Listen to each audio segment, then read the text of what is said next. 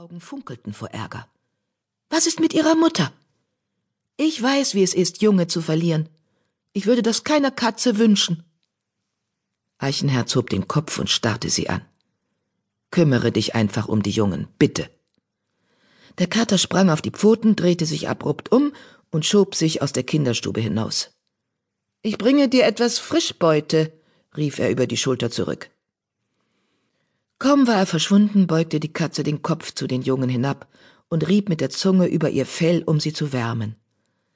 Der schmelzende Schnee hatte ihren Geruch fast weggewaschen, obwohl Grauteich noch die Düfte des Waldes erkennen konnte, von toten Blättern und gefrorener Erde. Aber darunter lag schwächer noch etwas anderes.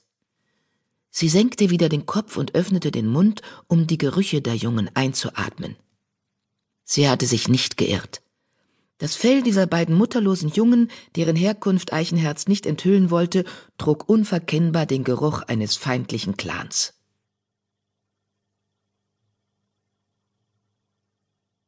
Geheimnis des Waldes Eisiger Wind wirbelte Feuerherz Schnee ins Gesicht, als er sich mühsam die Schlucht hinab auf das Lager zubewegte. Zwischen den Zähnen hielt er fest eine Maus, die er gerade getötet hatte. Die Flocken fielen so dicht, dass er kaum sehen konnte, wohin er ging.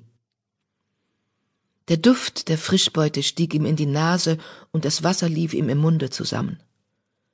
Er hatte seit der letzten Nacht nichts gegessen, ein grimmiges Zeichen, wie rar Beute in der Zeit der Blattlehre war. Hunger nagte in seinem Bauch, aber er würde das Gesetz der Krieger nicht brechen. Erst musste der Clan versorgt werden. Glühender Stolz vertrieb für kurze Zeit die Kälte des Schnees, der sein feuerfarbenes Haarkleid bedeckte, als er sich an den Kampf erinnerte, der vor nur drei Tagen stattgefunden hatte. Mit den anderen Donnerclan-Kriegern war er dem Windclan zu Hilfe geeilt, der von den anderen Clans angegriffen worden war. Viele Katzen waren in diesem Kampf verletzt worden, daher war es umso wichtiger, dass diejenigen, die noch jagen konnten, Beute nach Hause brachten. Feuerherz schob sich durch den Ginstertunnel ins Lager hinein und stieß dabei den Schnee von den stachligen Ästen ab. Er zuckte mit den Ohren, als ihm die kalten Klumpen auf den Kopf fielen. Die dornigen Bäume um das Lager herum boten etwas Schutz vor dem Wind. Trotzdem war die Lichtung in der Mitte des Lagers verlassen. Wenn der Schnee so hoch lag, blieben die Katzen lieber in ihren warmen Höhlen. Eine vereinzelte Pfotenspur führte vom Bau der Schüler quer zu dem Brombeerdickicht, in dem die Jungen versorgt wurden. Als Feuerherz die Fährte sah, musste er daran denken, dass er selbst jetzt keinen Schüler mehr hatte, nachdem Rußpfote beim Donnerweg verletzt worden war. Er trottete über den Schnee zur Lagermitte und ließ die Maus auf die angesammelte Frischbeute fallen, nahe beim Gebüsch, in dem die Krieger schliefen. Es war ein jämmerlich kleines Häufchen.